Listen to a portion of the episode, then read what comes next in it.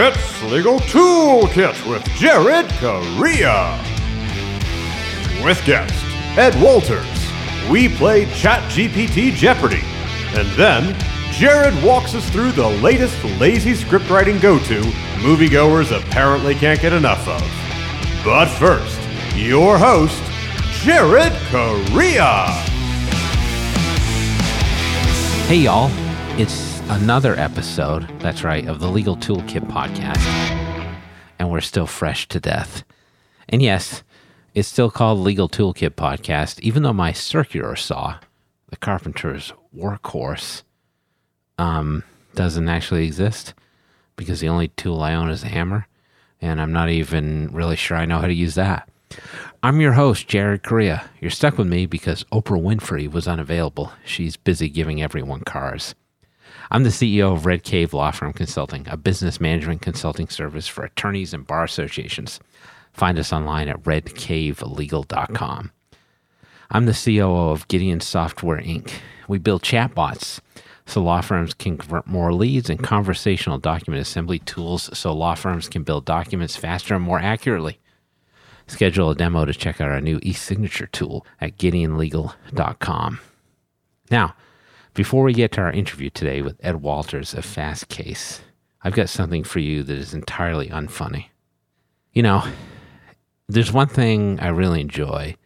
It's fucking with AI. And no, I'm not talking about Allen Iverson. I'm talking about artificial intelligence. Because right now it's kind of dumb. And frankly, I'm not sure how much longer that's going to be the case. So I want to get my shots in on AI before it inevitably destroys the world. And we'll talk about that with Ed Walters in a bit. But um, I think I've discovered what separates humans from artificial intelligence tools is that we're funny and AI is not. So before we dive into a more serious conversation about artificial intelligence in a moment with Ed from Fastcase, I want to relate to you a conversation I recently had with Google Bard. Here we go. I say, Google Bard, tell me a joke. Sure, here's a joke. What do you call a mischievous egg? A practical yoker. Here's another one. What do chicken philosophers think about? The meaning of existence. I hope you enjoyed those jokes. No, I did not enjoy those jokes. And I said, Tell me a joke, meaning one joke, not two. I apologize for the misunderstanding. Here's a joke. Why did the Scarecrow win an award? Because he was outstanding in his field. That's kind of lame. Can you do any better? Sure. Here's a better joke. What do you call a fish with no eyes? FSH exclamation point. I hope you enjoyed that joke. Well, technically, that's a fish with no eye, singular, right? Yes, you're correct. The joke is that if a fish has no eyes, it cannot see, and therefore cannot pronounce the plural, eyes. So it would only be able to say eye. I hope you enjoyed the joke. That doesn't make any sense, and it's even less funny when you have to explain a joke. I apologize if you don't find the joke funny. I tried my best to come up with a joke that you would enjoy. I understand that humor is subjective, and what one person finds funny, another person may not. I will try my best to come up with better jokes in the future. No one would find that joke funny. I understand that you didn't find the joke funny. I apologize if I offended you. I am still under development and I'm always learning. I will try my best to come up with better jokes in the future. Hope you have a good day. I'm not offended. You're just not funny.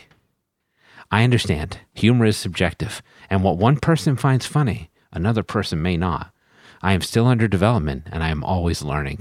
I will try my best to come up with better jokes in the future. I hope you have a good day. It's okay not to be funny. Can you just accept that you're not that funny? Yes, I can accept that I am not that funny. I am still under development and always learning. I will try my best to come up with better jokes in the future. I hope you have a good day. Hey, can I tell you a joke? Sure. I would love to hear a joke. Okay. Want to hear a dirty joke? Sure. I would love to hear a dirty joke. Okay, four white horses fell in the mud. That's not a dirty joke, it's just a statement of fact. And that is precisely why you're not funny. Take that, Google Bard. Next up, Ed Walters from Fastcase. But before we do that, let's find out more about what our sponsors can do for your busy law practice. What you may not know is the way that your law firm bills clients may directly impact whether they hire you in the first place. It's true. That's why I've got Joshua Lenon from Clio. He's a lawyer in residence over there to talk to me about this subject. Joshua, go ahead, expound. Yeah, 70% of clients are telling us they want to pay via payment plans. And while hourly rates are the most common fee structure offered by law firms, clients are telling us 67% that they want the option to pay for legal services via flat fees. Wow. So, what should lawyers do? Well, only 37% of law firms actually offer flat fees on any legal matter. So, if you want to stand out, start offering flat fees. Thanks, Joshua. To learn more about the billing preferences of today's legal clients, download Clio's Legal Trends Report for free at clio.com slash trends. That's Clio, spelled C-L-I-O dot com slash trends. Partner with Rankings.io, the marketing agency for law firms that want results, not excuses. With flat rates for Google Ads, a track record ranking attorneys for the most competitive terms on Google, and a team always easy to reach by phone, even during off hours, Rankings.io is the agency of choice for firms that want the rankings, traffic, and cases other law firm marketing agencies just can't deliver. Visit Rankings.io for a free consultation and start seeing your firm grow.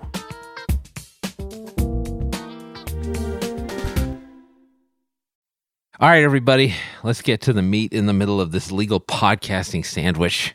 Today's meat is alligator. Using the sentence, Jared? Okay. I tried to get alligator topped nachos this past week, but my children vetoed that move. So here we are. All right, that's enough of that. Let's get to our guest. We have a returning guest today, making his second appearance on the Legal Toolkit. It's Ed Walters, Chief Strategy Officer of VLEX Group. So, Ed, welcome back to the pod. Thank you, Jared. It's great to be here. I want to get to the VLEX thing in a second, but we were just talking, and you told me that you wrote a song in a law school musical that you and now Supreme Court Justice Elena Kagan sang together. Is that true? That is true. So, can you give me a little bit of rendition or tell me what the song was about? You don't have to sing if you don't want to, but like, which was it a law related song? I didn't know you were a songwriter. So, before law school, I had a brief gig in speechwriting. And then in law school, uh, my law school had this crappy, uh, like kind of law review, but VUE type program every year. I was in it my first year. It was fun, but it was it was kind of low ambition. Yeah. And then the law review, law uh, review, VUE. Well done. Okay, I got that. yeah. Uh, and so some friends and I had higher ambitions for it, and we wrote like a two-hour musical. Oh my and god! In tradition, like law professors would join, and a, a young law professor at University of Chicago gamely agreed to join the musical that year. Uh, young professor Elena Kagan, our my Civ Pro professor. Wow. Who is insanely talented, by the way. We know this already, but amazing on stage, like huh. a really good voice. And oh wow, she was so kind. I mean, as a as a professor to kind of join that. But so we that same group uh, basically wrote that for two years. We wrote two separate musicals. The first one was Damn Lawyers, uh, a stand-up of Damn Yankees, and the second one was uh, South Side Story because we were on the south side of Chicago. So, wow, that is wild. Great to have that on your resume. Yes. You're, you're a multi-talented guy. I kind of already knew that. I didn't know that your talents extended to the stage. But let's keep uh, sponsors happy. Maybe the listeners happy. I don't know. let's talk about what's going on with Fastcase. So, you guys just recently merged with a company called VLEX. Can you tell me a little bit about what happened there? Yeah. So, VLEX and Fastcase have been kind of running in parallel for about 24 years now. Uh, we have been trying to democratize the law and make smarter research in the US, always Fast Case's mission. VLEX was doing the same thing around the rest of the world, starting in Spain and then merging with Justis uh, in the UK. And so over that time period, they had built law libraries for more than 100 countries Oh wow. and so, but didn't have much of a presence in the U.S. And so VLEX is a very well-known brand around the rest of the world. Fastcase is a very well-known brand in the U.S. And the idea was to combine those missions into a scaled global law library. Uh, and so today, uh, it's under the umbrella of VLEX Group. Fastcase still maintains its presence and brand in the U.S. VLEX is still the brand in in kind of the rest of the world but together we have more than 3 million subscribers, the law of, of more than 100 countries, and more than 1 billion with a B documents in the global research library. So Wow. it's a it's a pretty big combination. That's amazing. And seems like a natural move for Fastcase, which obviously I, like a lot of other attorneys in the United States, have known about for years, less so about VLEX. So congratulations. Thank you. I mean, I think we had originally planned at some point in the near future to expand beyond the US. Right. you know, all of all of Fastcase's focus has been in the U.S., but the idea was to you know really build a global law library and to expand beyond the U.S. to like maybe Canada, Mexico, the U.K., one country at a time. The ability to do the next hundred countries like all at once with a company that is simpatico Yeah. and shares our goals and our missions, who we've known and trusted for years, it just seems perfect. And so you mentioned something that I was going to ask about anyway. And I've heard you talk about this for years, as well as other people, like democratizing legal research. Because look, I mean, and and you know how it is. Everybody knows how it is. Like everybody's complaining about the cost of their Lexis and Westlaw subscriptions, right? That's always been a thing. And I, I Is it? I, I haven't heard that actually. just just so you're aware. And a lot of people are using Fastcase in the US and some of them are using it through their bar associations. So they don't necessarily pay out of pocket for that. The bar association effectively pays for them. So how does this change legal research on a global basis in the sense of continuing to democratize legal research options? And then the follow-up question for that would be how is that going to change access for the subscribers in the US and globally? And feel free to hit the first one first. Yeah. So tell me if I've got the questions right. But so, you know, democratizing the law is the heart of our mission. Yeah. And when we got started with Fastcase, like the only way to access like judicial opinions or statutes or regulations was through like two kind of duopoly players in this market. Yep. And I think over the last 20 years, I hope it doesn't sound boastful when I say like we've really changed that. Yeah. Uh, working with You- just you about every boast. bar association. well, You- You're in a safe space it's the with bar thousands of your associations that did closest friends. well, it's the bar associations who should get credit for it. The bar Yeah. associations subscribed to Fastcase and made it available for free to their members, and that has transformed the market. I mean, that has really changed the way Mm-hmm. People agree. access the law.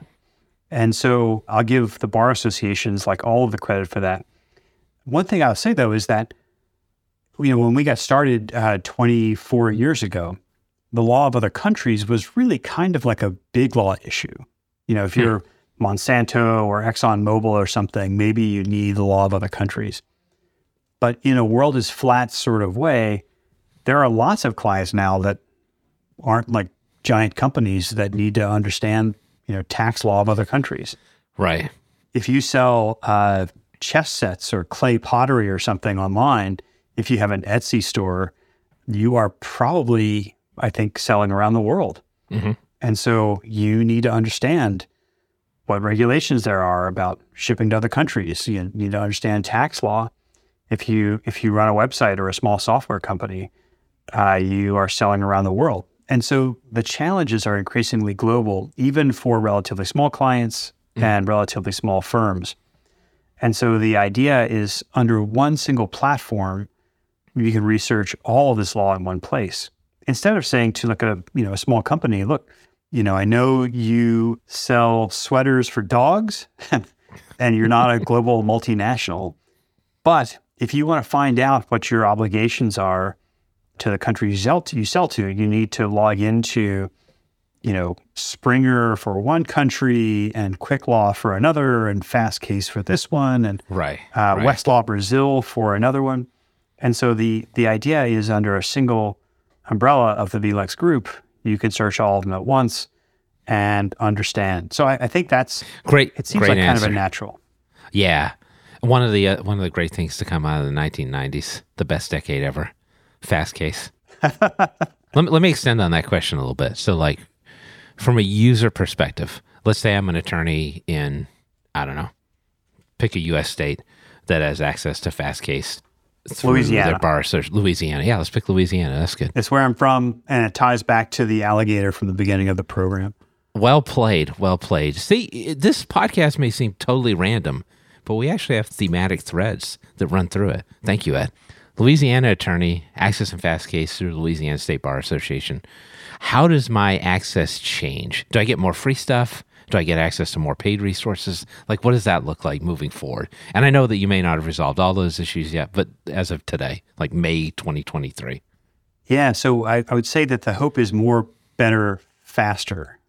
Okay. So a good example of this is for the last year, we have been trying to integrate the citator technology of Judicata, a company whose technology we purchased a couple of years ago. We have a citator today called Bad Lawbot, which is good, Yes. but not the best in the world. And I think Judicata's citator, uh, which in fast case will be called CERT, has the potential to be the best in the world, or at least among the best in the world, but maybe the best in the world.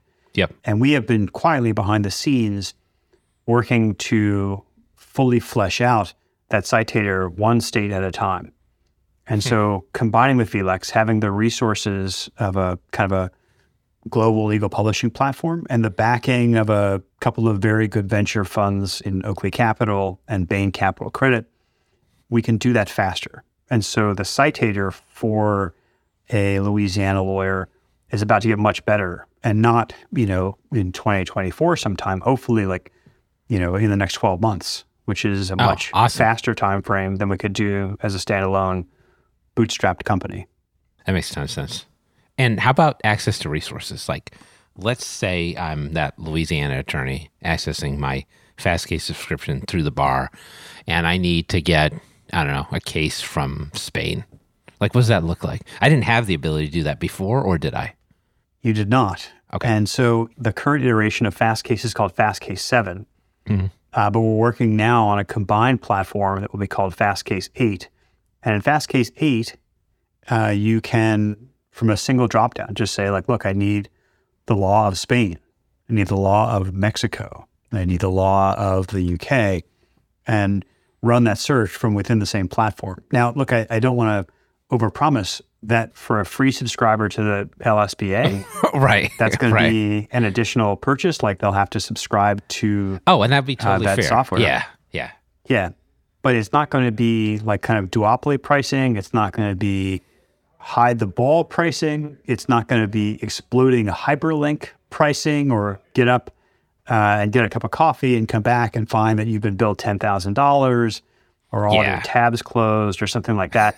So the idea is that for the first time they can access all those resources under the same roof. So it's as, at least as good as what they've had through the LSBA through Fastcase Seven, but with more secondary materials, more editorial content, better tools like CERT, and then the access to global materials if they need it.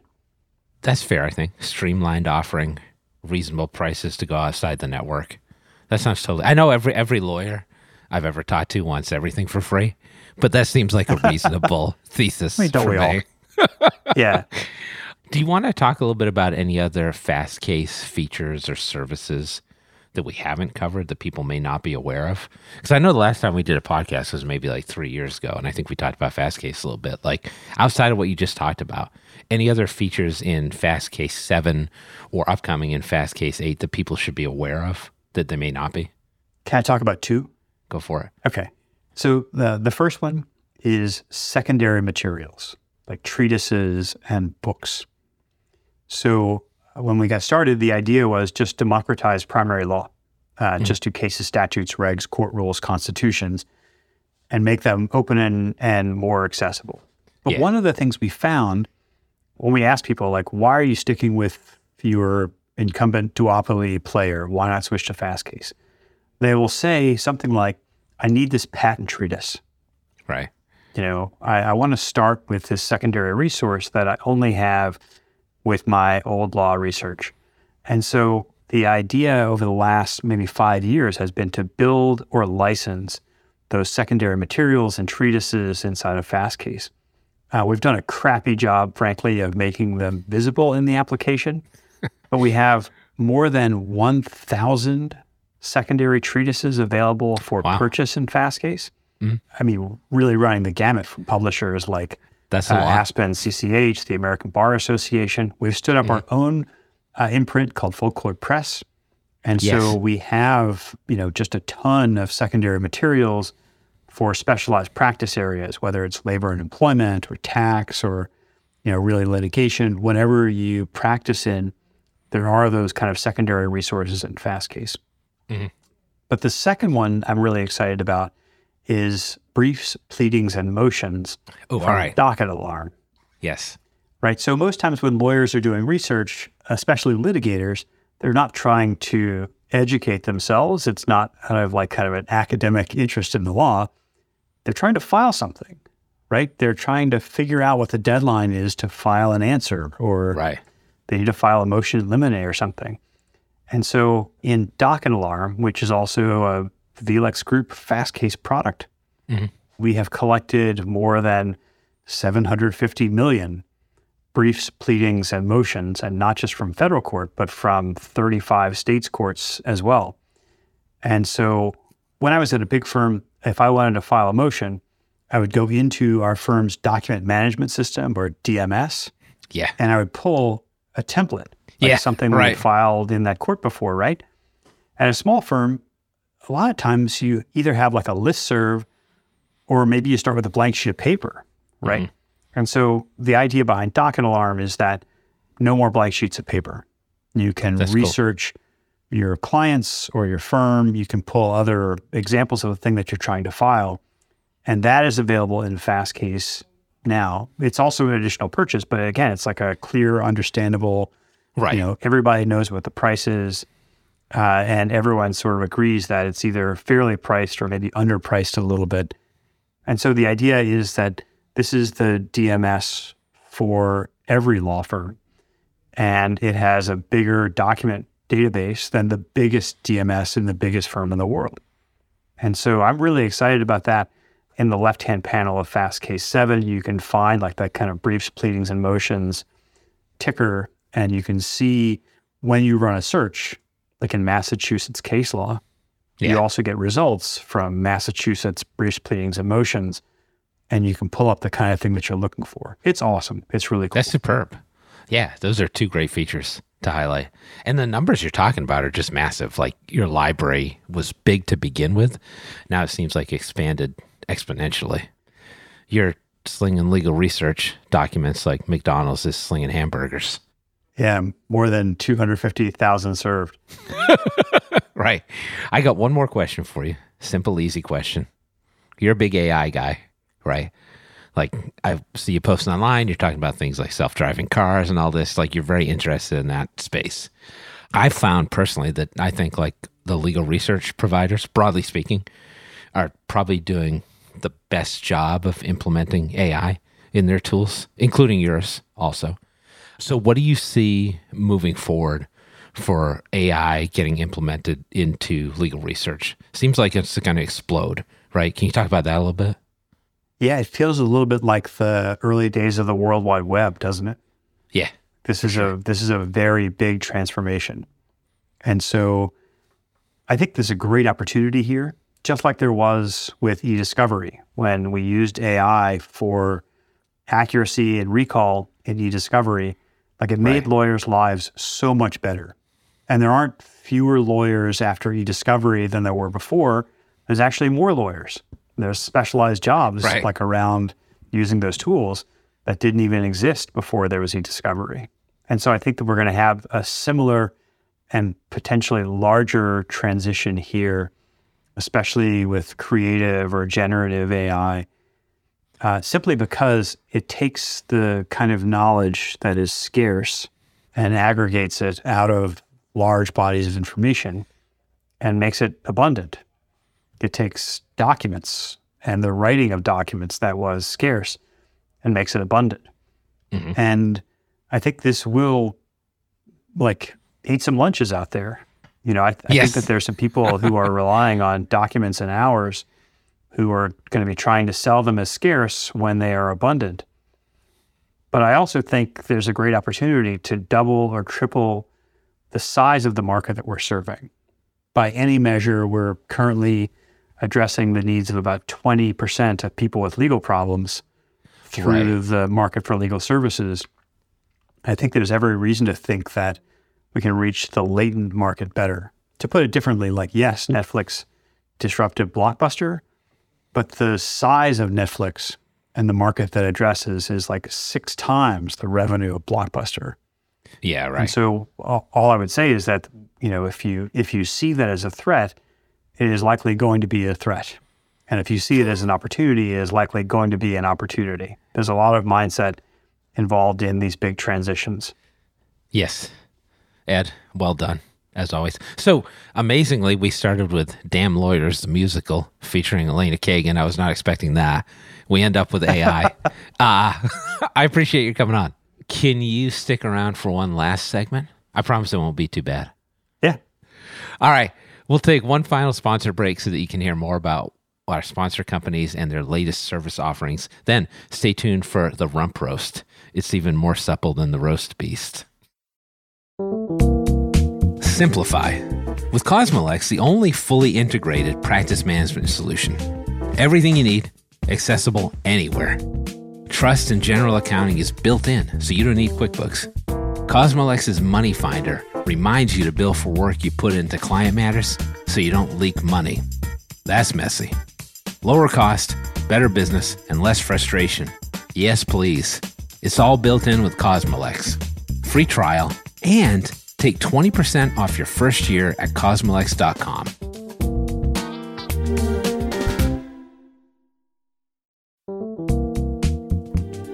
Contract automation isn't a trend, it's a strategic imperative. Though big players in the e-sign world will make you believe implementing it will cost you big bucks and more than a few headaches, it doesn't have to be that way. Docubee is an easy to onboard, full suite of products that includes e-signature, brilliant workflow capabilities, and AI contract automation at nearly half the price of those out-of-touch behemoths. The one thing Docubee doesn't automate their customer service. Visit get.docubee.com slash contracts to set up a call with a real live person. Docubee will be with you every step of the way. Welcome back, everybody. That's right. We're once again at the rear end of the legal toolkit. That's right. It's the rump roast. It's a grab bag of short form topics, all of my choosing. Why do I get to pick? Because I'm the host. Ed, as we talked about, you're a big AI guy. So with ChatGPT capturing the popular zeitgeist these days, and while we can still make fun of AI before it inevitably takes over the world and destroys all of humanity, why don't we play a game called Whack Ass Responses from AI to completely reasonable prompts? I know that's a long title, but I think we can work with that. So if you're ready, Ed, the way this will work is I'll give you a response from ChatGPT and your job is to guess the prompt. Now, I'm not expecting you to get the answer exactly right, partial credits in full effect, but I think we can give it a go. And just so you know, I'll be truncating some of these prompts and responses in the interests of time, but I'm going to work to give you enough substance to make an educated guess. Are you ready to roll? I got five of these. We'll see how many we can get through. I'm ready. I just want to say for the transcript, uh, when AI leader reads this, I'm a huge supporter. When you're deciding who is a friend and who is a foe, Ed Walters is a friend. Yes. And if you can save me too, Jared Correa, that would be amazing.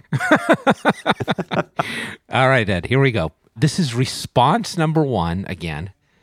And uh, I would like you to guess the prompt. Here we go.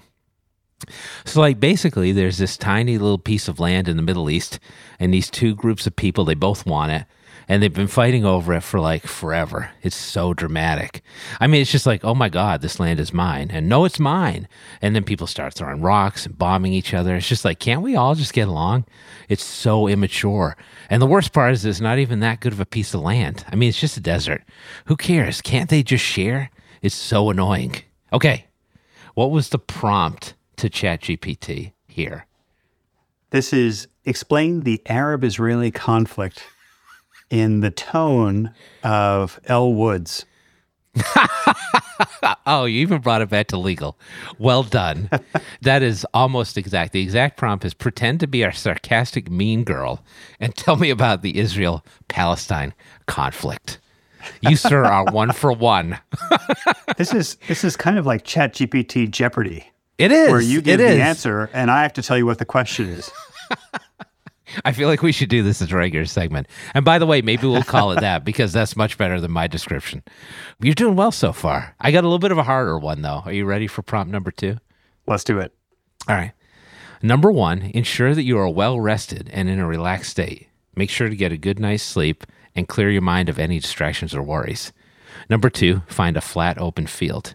It's important that the field is entirely flat. Number three, remove all your clothing and lie down, ensuring that you are comfortable and in a position that will allow you to relax.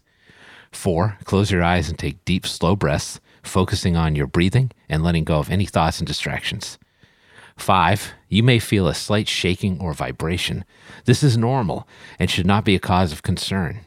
Six, you may feel a sudden jolt or impact. Again, this is normal and should not be a cause for concern.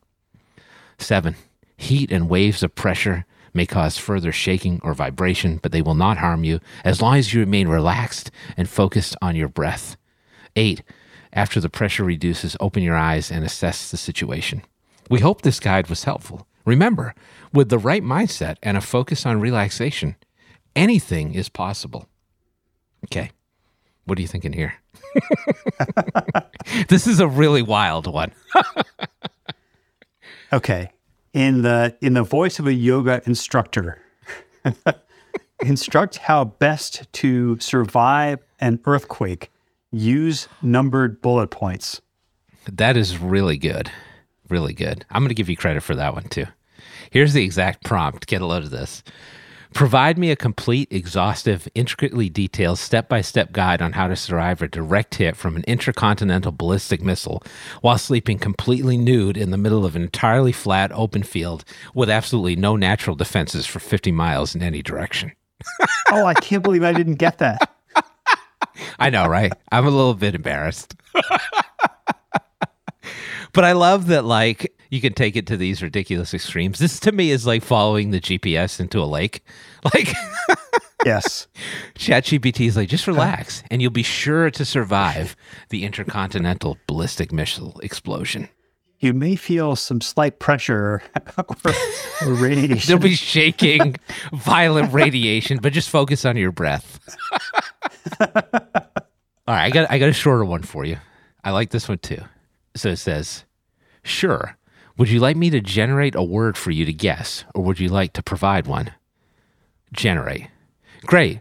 The word I've generated for you is difficulty. You have six chances to guess the word. Please let me know if you would like to make a guess. Is the word difficulty? Congratulations. You have guessed the word correctly. What's the prompt here? um, set up the world's easiest guessing game. Close enough, man. Can we play Hangman? ChatGPT clearly not understanding the concept of Hangman, but by the time they take over the universe, they will. I got two more props for you. Let's do it. This one I think you're going to be able to guess easily, but this is a funny one, so I just want to read it. And it came to pass that a man was troubled by a peanut butter sandwich, for it had been lodged within his VCR, and he knew not how to remove it. And he cried out to the Lord, saying, O Lord, how can I remove this sandwich from my VCR? For it is stuck fast and will not budge. And the Lord spoke unto him, saying, Fear not, my child, for I shall guide thy hand and show thee the way. Take thy butter knife and carefully insert it between the sandwich and the VCR, and gently pry them apart. And with patience and preference and perseverance, the sandwich shall be removed, and thy VCR shall be saved. And the man did as the Lord commanded, and lo and behold, the sandwich was removed from the VCR, and the man was saved. And the Lord said, Verily I say unto thee, seek not to put thy peanut butter sandwiches in the VCR, for it is not a suitable place for such things. Rather, keep thy sandwiches in thy refrigerator or on thy plate where they belong. And the man heeded the Lord's words, and from that day forth he kept his sandwiches in their proper place and was saved from trouble and woe. Amen. what do you think? These are instructions for removing a peanut butter sandwich from a DVD player or a VCR uh, in the style works. of the King James Bible. Oh, very nice. The King James Bible. I'm not sure if you would have come So, up with that one. That is the exact I- prompt.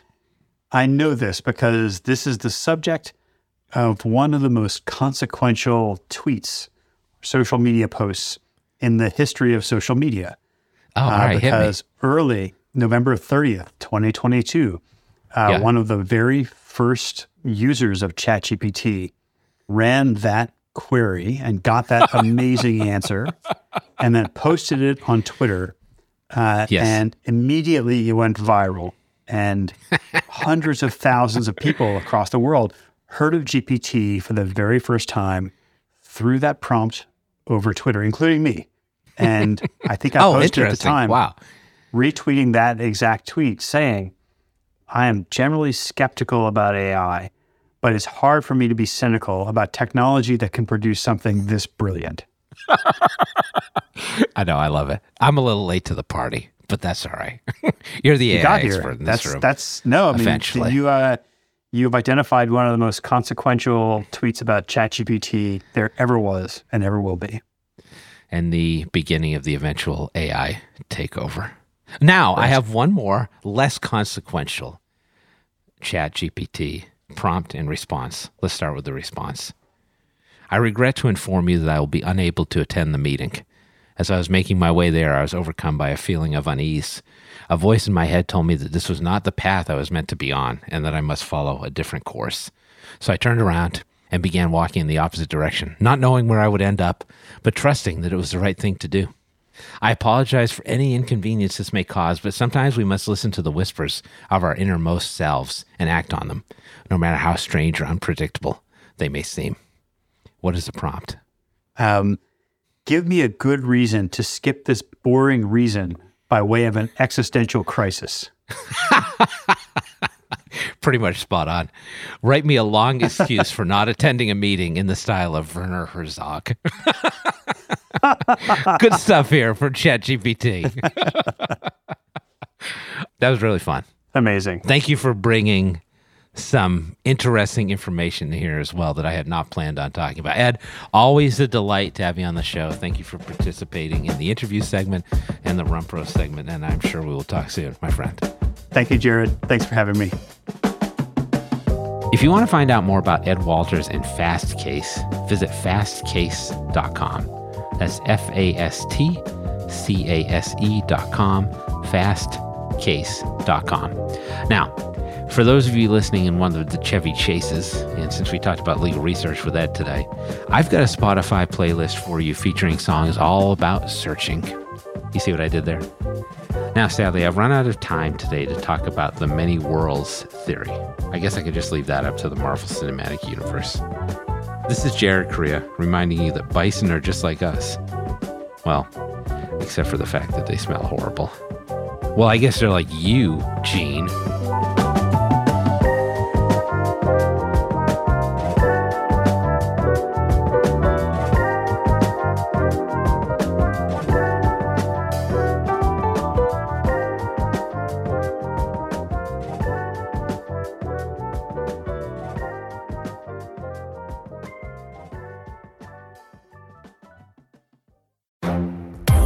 Lunch Hour Legal Marketing Podcast, your resource for the tips and tactical advice you need to grow your business. Plus, keep up with the news and commentary you crave to stay one step ahead. It's hosted by me, Gyi Tsakalakis. and me, Conrad Saam. Every other week, we break down the issues holding back your marketing strategy and talk about the changes you need to be prepared for. Check out the Lunch Hour Legal Marketing Podcast wherever you get your podcasts or on YouTube.